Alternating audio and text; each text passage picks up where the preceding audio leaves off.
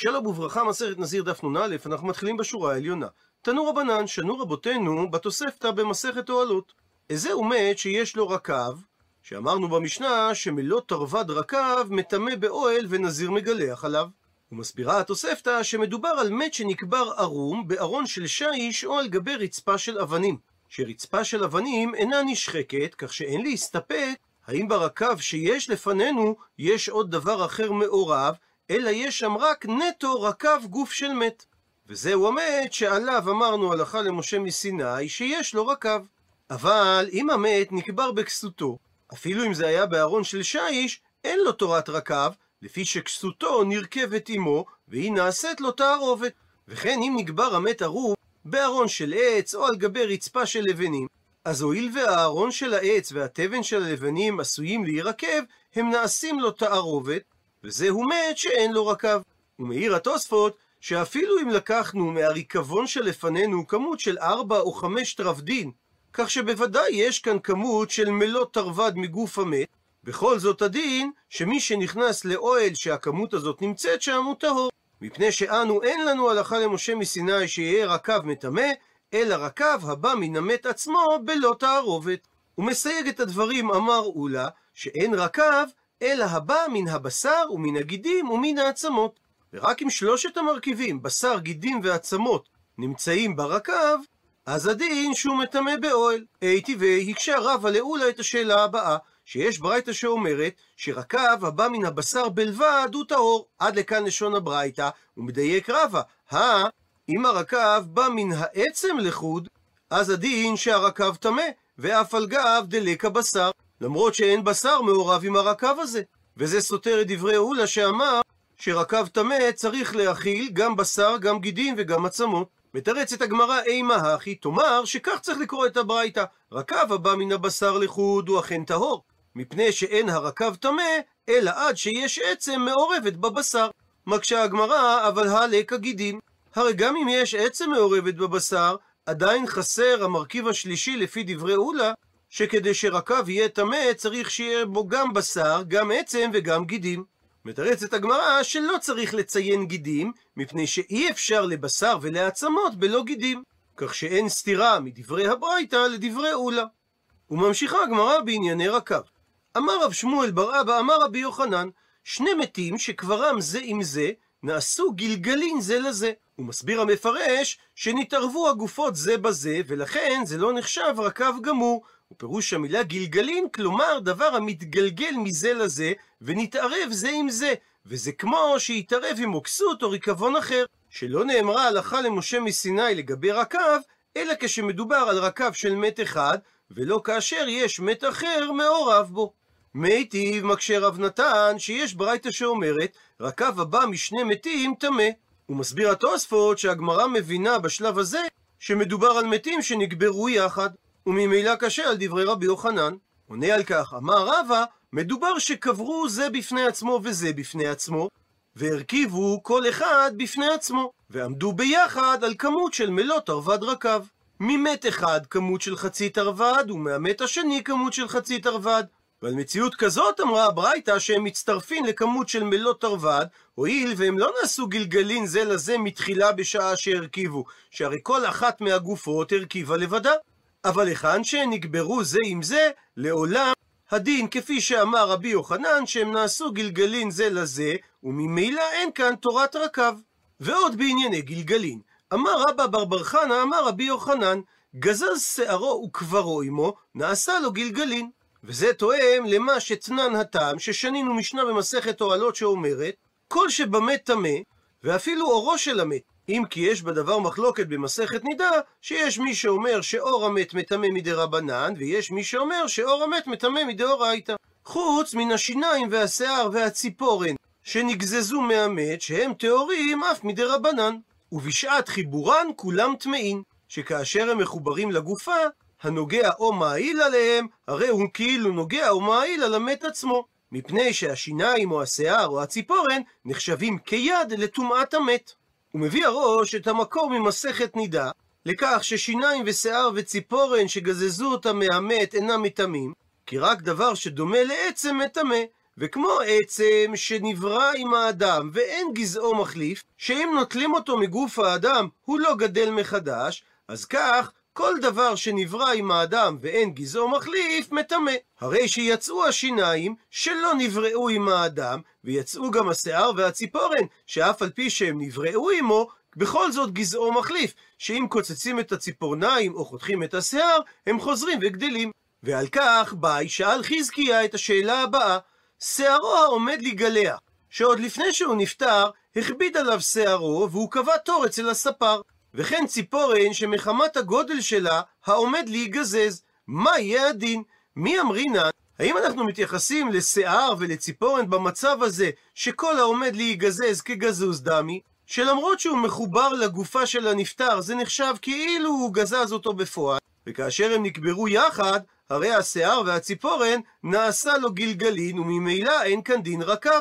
או דילמה או אולי השתמיה, הרי עכשיו בכל זאת המחוברים, הרי הם עדיין מחוברים לגופה. ואם כך, הם לא גלגלין לגופה, ויש כאן דין רקב. מנסה הגמרא לתרץ, וניפשוט לי, ניתן לכאורה לפשוט את השאלה מדרבא בר בר חנה, שאמר בשם רבי יוחנן, שאם גזזו את שערו של המת וקברו אותו עמו, נעשה לו השיער גלגלין. הוא מדייק את הגמרא, טעמה משום דגזז. השיער נעשה גלגלין דווקא בגלל שהוא גזז וניתק את השיער בפועל מהגופה. אה, אם הוא לא גזז את השיער מהגופה, לא נעשה שיער גלגלין. ומכאן ניתן להוכיח שהולכים אחרי החיבור בפועל. דוחה הגמרא שהדיוק מדברי רבא בר בר חנה אינו מוכרח, מפני שהכי כאמר, ניתן גם להסביר באופן הבא, שאם הוא גזז את השיער וקבר אותו עם הגופה, הרי זה בוודאי גלגלים. אבל במקרה שהוא לא גזז את השיער, אולי גם רבי יוחנן מבעילי הסתפק בדבר כפי שהסתפק בו חזקיה. ועוד באותו עניין, ביי שאל רבי ירמיה את השאלה הבאה, רקב הבא מן העקב, מהו? הוא מסביר התוספות, לפי שבעקבו של אדם יש בו עובי בשר שאין בו חיות, שבעקב יש מצבור של תאי עור מתים, אז נשאלת השאלה, האם בעור מת שייך דין רקב או לא? הוא מסביר רבי ירמיה את צדדי הספק, כי גמרינן, כאשר למדנו הלכה למשה מסיני, אולי זה רק לרקב הבא מכולי מת. דהיינו, מכל הבשר של המת שיש בו חיות. אבל רקב דעתי מן העקב לא נאמרה בו הלכה למשה מסיני. ולכן אם ברקב מעורב גם בשר מת שהיה בעקב, אולי לגבי תערובת כזו לא נאמרה הלכה למשה מסיני, או דילמה לא שנה. או אולי לא נחלק בהלכה למשה מסיני, האם הרקב הגיע מאיברים שהיה בהם בשר חי, או מאיברים שהיה בהם בשר מת. ומביאה על כך הגמרא תשמע, בו שמע הוכחה, דתני מהברייתא ששנה רבי נתן ברבי הושעיה. רקב הבא משני מתים טמא. וכפי שראינו קודם לכן, רבא העמיד את הברייתא הזאת במציאות שלא נשאר משתי הגופות, אלא מלוא תרווד. ומוכיחה הגמרא, ואי סלקא דעתך, ואם היה עולה על דעתך לומר שרקב הבא מן העקב לא מטמא, אז מדוע אמרה הברייתא שרקב הבא משני מתים מטמא?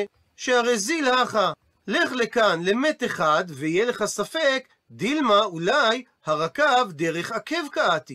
והכה, וגם אם תלך למת השני, יהיה לך ספק, דילמה אולי הרקב דרך עקב קעתי. ומזה שהברייתא לא חששה למציאות הזאת, משמע בהכרח שגם רקב הבא מן העקב יש לו תורת רקב. דוחה הגמרא את ההוכחה שניתן להסביר את דברי הברייתא באופן הבא: אי דארכיב כולי מת וקעתי דרך עקב, הכנמי, שהברייתא אמרה שרקב הבא משני מתים טמא, מדברת כשנרכב כל המת ונרכב גם העקב עמו, ובמצב כזה יש בו דין רקב. אלא הכה, כאן שאל רבי ירמיה על מציאות כגון דאירקיב חד איבר וקעתי דרך עקב. שמדובר שהרכיב אחד איבר, שזה הרגל, ובנוסף לכך, העקב. והסתפק רבי ירמיה שאולי יש לומר שלפי שאין חיות בבשר העקב, לכן מיהר העקב להרכיב, והוא גרם לרגל להירקב בעקבותיו, ואולי על מציאות כזאת לא נאמרה הלכה למשה מסיני לעניין רקב. ועל כך שאל רבי ירמיה מה יהיה הדין, ונשארת הגמרא בתיקו. מלשון תקום, תעמוד השאלה במקומה, עד שיבוא אליהו הנביא ויפשוט אותה. ראשי תיבות, תשבי את הרץ, קושיות ובעיות. ומביאה הגמרא שאלה נוספת, ביי שאל רבי ירמיה, עובר במעי אישה, שנפטרה ונקברה עם העובר בבטנה, האם במצב כזה הווי גלגלים או לא? האם זה נחשב כשני מתים שקברם זה עם זה, שכל אחד מהם נחשב כגלגלים לגבי המת השני. הוא מסביר רבי ירמיה את צדדי הספק, שכיוון דאמר מר שעובר ירך עמו, דהיינו שהעובר נחשב כמו הירך, כמו אחד האיברים של האימא, הילקח גופה הוא, ולא הווה גלגלין, הוא נחשב כחלק מגוף האימא, וממילא הוא לא נחשב כגלגלין לגבי גוף האימא. או דילמה או אולי, שכיוון דסופו לצאת, כפי שנוהגות האימהות לומר, אף אחד לא נשאר עד היום בפנים, אז הרי באופן עקרוני, מפרש פריש מינה. גם כאשר העובר נמצא במי אמו, הוא בעצם נחשב כדבר הפרוש ממנה. הוא ממשיך רבי ירמיה ושואל, ואם תמצא לומר שעובר דסופו לצאת, לכן הוא נחשב גם כשהוא במעי אמו כאילו מפרש פריש מינה, כאילו הוא דבר פרוש ממנה, וממילא זה נחשב כשני מתים שכברם זה עם זה, הפכנו דף, שכבת זרע במעי אישה, מהו הדין במקרה הזה? כי אישה שנבעלה סמוך למיטתה. כך שיש במעי השכבת זרע, מי אמרינן שכיוון דלא יתצר כגופה דמי, שכיוון שלא נוצר הוולד עדיין בגופה, אז נחשיב את שכבת הזרע כחלק מגופה, שהרי אין סופה של שכבת הזרע לפרוש ממנה, או דילמה או אולי, כיוון דמעלמא קאתי, כיוון ששכבת הזרע באה מהעולם מחוץ לגופה, אולי זה לא חשוב כגופה. וספק דומה, באי שאל רב פאפא, פירשה מהו? הצואה שבתוך גוף המת, האם זה נחשב כגלגלין לעניין הרקב? ומעיר תוספות, שאגב שהשאלה הקודמת הייתה לעניין עובר במעי אישה, שאל רב פאפא את שאלתו לעניין הפרש של הנקבה, אבל ודאי שהוא הדין גם בפרש של זכר. ומבאר רב פאפא את צדדי הספק, האם כיוון דלא מקיימא בדלא אכלה חיותא הוא, או דילמה הנמי מעל מעתי. האם כיוון שהאישה לא יכולה להתקיים ללא אוכל, אז הרי שהרי הוא חלק מתהליך האוכל והוא נחשב כגופה, וממילא הוא לא נחשב כגלגלין, או שאולי באופן דומה לשכבת הזרע בשאלה הקודמת, נתייחס לרי כדבר שבא מחוץ לגופה. ושאלה נוספת, ביי, שאל רבחה ברי דרביקה, אורו מהו? האם אורו של המת, שכבר הזכיר תוספות בעמוד הקודם, שיש בדבר מחלוקת, האם הוא מטמא מדרבנן או מדאורייתא, האם הוא נחשב כגלגלין או כחלק מהגופה? ושאלה נוספת, ביי, שאל רבונה בר מנוח, כי חו וניאו מהו? הפרשות שיוצאות מהמת, מהפה ומהאף, האם הן נחשבות כחלק מהגופה, או הן נחשבות כגלגלים? ובעקבות כל השאלות האלה, אמר לרב שמואל בר אחא לרב פאפא, ואי סלקא דעתך, ואם היה לי על דעתך לומר כל הני, דקאמר, כל הספקות שהזכרנו, הווה גלגלים, שהם אינם נחשבים כחלק מהגופה, אז אם כך, רקב דמיטמא, היכי משכחת לה. על איזה מציאות דיברה המשנה לגבי רקב שהוא מטמא? שהרי אין מציאות כזאת של נפטר שאין לו עור או שיער או פרש בתוך גופו. מתרצת הגמרא שאכן מדובר על מציאות רחוקה, דאשקי ימי דקלים, ומסביר הראש על פי הגמרא במסכת שבת, שמדובר שהשקו אותו לפני שהוא נפטר במעיין שנקרא מי דקלים, שנמצא בארץ ישראל, שמי ששותה ממנו כוס ראשונה זה מרכך את הזבל במאיו, ומי ששותה כוס שנייה זה משלשל את מה שנמצא במאיו, ומי ששותה ממנו כוס שלישית, המים יוצאים כפי שהם נכנסו לגוף, והשקו את האדם לפני שהוא נפטר ג' פעמים ממי מעיין עד כלי, ועל ידי כך העבירו ממנו את הפרש ואת כיחו וניעו. ולאחר שהוא מת וסחיה נשה, מרחו על בשרו סם שהעביר את השיער, ושלקו את הגופה במי טבריה, שהם מים חמים, ועל ידי כך העבירו את האור. ורק על מציאות רחוקה כזו נאמרה הלכה למשה מסיני לגבי רקב. ועוד בענייני רקב אמר אביי, נקטינן, יש לי מסורת שמת שטחנו אותו ברחיים, או ששחקו אותו דק הרבה, אין לו תורת רקב. משום שההלכה למשה מסיני בעניין רקב, דיברה על אפרורית הגופה שמגיעה מריקבון, ולא על אפרורית הגופה שמגיעה מתחינה. ובעקבות דברי אביי, היא בעיה להוא, נשאלה להם השאלה הבאה: גופת מת שטחנו אותה וחזר והרכיב, מהו הדין? מי דיהו תמה? כלום הטעם של ההלכה למשה מסיני, זה אלא דאיכא בשר וגידים ועצמות והאיכא, שמדובר על ריקבון שמכיל בשר, גידים ועצמות, וזה קיים גם בריקבון של אפרורית גופת המת שטחנו אותה, והרכיבה, או דילמה או אולי כבריאתו באינן וליקה. האם ההלכה למשה מסיני לעניין רקב נאמרה דווקא לגבי גופה שנרכבה כמו שהיה, שלא נשתנתה מבריאתה, ולא על גופה שטחנו אותה. ונשארת הגמרא בתיקו. ועוד בעניין טומאת רקב. תעני, שנה אולה בר חנינא את הברייתא הבאה.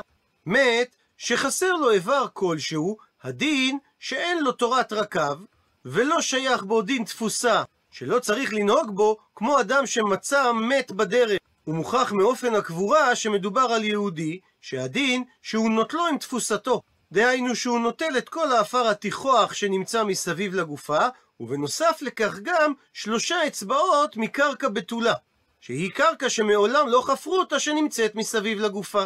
והדין הזה לא שייך באמת שחסר לו איבר. ולא שייך באמת כזה גם דין של שכונת קברות. שאם אדם מצא שלושה מתים שיש ביניהם ממרחק של 400 עד 800, אז הרי זה שכונת קברות, והוא צריך לבדוק האם יש שם בית קברות והוא לא יכול לפנות אותם. אבל אם הוא מצא שניים שלמים ואחד חסר, אז אין זה שכונת קברות. מי טבעי, מקשה הגמרא על הברייתא ממקור תנאי, שזו המשנה במסכת עדויות שאומרת שיש מחלוקת על כזית בשר שפרש מהאיבר של אדם חי, שיש מי שמטהר את החתיכה הזאת ויש מי שמטמא אותה. ואומר שם רבי יהושע, שהוא הדעה שמטהרת את החתיכה הזאת, שלא ניתן להשוות אותה לכזית בשר מן המת, שהרי אם אמרת באמת שיש לו רוב ורובע או מלוא תרווד רקב, שאלו דיני טומאה מיוחדים, ששייכים באמת, שיש לו רוב, הכוונה שרוב בניינו או רוב מניינו מטמא באוהל, וכן כמות של רוב הקו עצמות מטמא באוהל, ומלוא תרווד רקב גם היא מטמא באוהל. תאמר לעומת זאת בחי שאין לו את הדינים הללו, לא רוב ולא רובע ולא מלוא תרווד רקב. עד לכאן דברי המשנה בעדויות, ומדייקת הגמרא, היכי דמי. באיזה אופן השווה רבי יהושע בין רקב של איבר חי לרקב של איבר מת? מדובר בהכרח דאר כבחד איבר, שאיבר אחד שנחתך מאדם חי הרכיב, דקבתי גבי מת, ואותו השווה רבי יהושע לגבי מת, אפילו חד איבר שאיכא רקב, שגם איבר אחד שנחתך מהמת שייך בו דין רקב. ואם כך זה סותר את הברייתא, ששנה אולה בר חנינא, שאמר שמת שחסר לו איבר כלשהו, אין לו תורת רקב. מתרצת הגמרא, מי קטני, האם הלשון במשנה במסכת עדויות נוקטת לשון השוואתית, המת? שכפי המציאות שדיברנו על איבר מן החי, כך גם המציאות על איבר מן המת? הקמשמע לן. אלא ניתן להסביר שהמשנה באה להשמיע לנו דין שום מת, שקיים דין במת שלם שיש לו רקב. מה שאין כן שום חי, ששום איבר מן החי, אין לו דין רקב. וממשיכה הגמרא, ביי שאל רבא את השאלה הבאה, הרכיב אחד מהאיברים של האדם כשהוא חי, וחזר, הכוונה, ולאחר מכן הוא מת האדם. מהו הדין במקרה הזה? האם כי גמירי הלכה למשה מסיני שלמדנו לגבי רקב, זה דווקא די הרכיב כשהוא מת, שכל הריקבון של הבשר היה לאחר שהאדם מת ולא לפני כן, או דילמה או אולי, השתא מיה המית. הרי עכשיו, בסופו של דבר לפנינו, כל הריקבון זה מאדם שמת ולא מאדם שחי. ומביאה על כך הגמרא תשמע. בו שמע הוכחה מהמשנה שהזכרנו קודם ממסכת עדויות. לא אם אמרת באמת שיש לו רוב ורובע ומלוא תרווד רקב, תאמר בחי וכולי. מדייקת הגמרא שטעמה של רבי יהושע שאמר במשנה שאין דין רקב בעבר מן החי, זה משום שלא נאמרה הלכה למשה מסיני כאשר האדם חי. אה, ניתן לדייק שאם האדם מת, יש לו דין רקב, למרות שהאיבר עצמו הרכיב כאשר האדם היה בחיים. דוחה הגמרא את ההוכחה, מי קטני, האם נאמר במשנה השוואה מדויקת שלעומת איבר מן החי שהרכיב, המת, אותה מציאות באמת יש בה דין רקב? הקמשמע לן, הרי ניתן להסביר שהמשנה באה להשמיע לנו דשום מת יש לו רקב, שדין רקב שייך באופן כללי באדם שמת, מה שאין כן שום איבר מן החי, אין לו דין רקב. ולכן לא ניתן לפשוט את שאלתו של רבא מהמשנה במסכת עדויות. עד לכאן דף נ"א.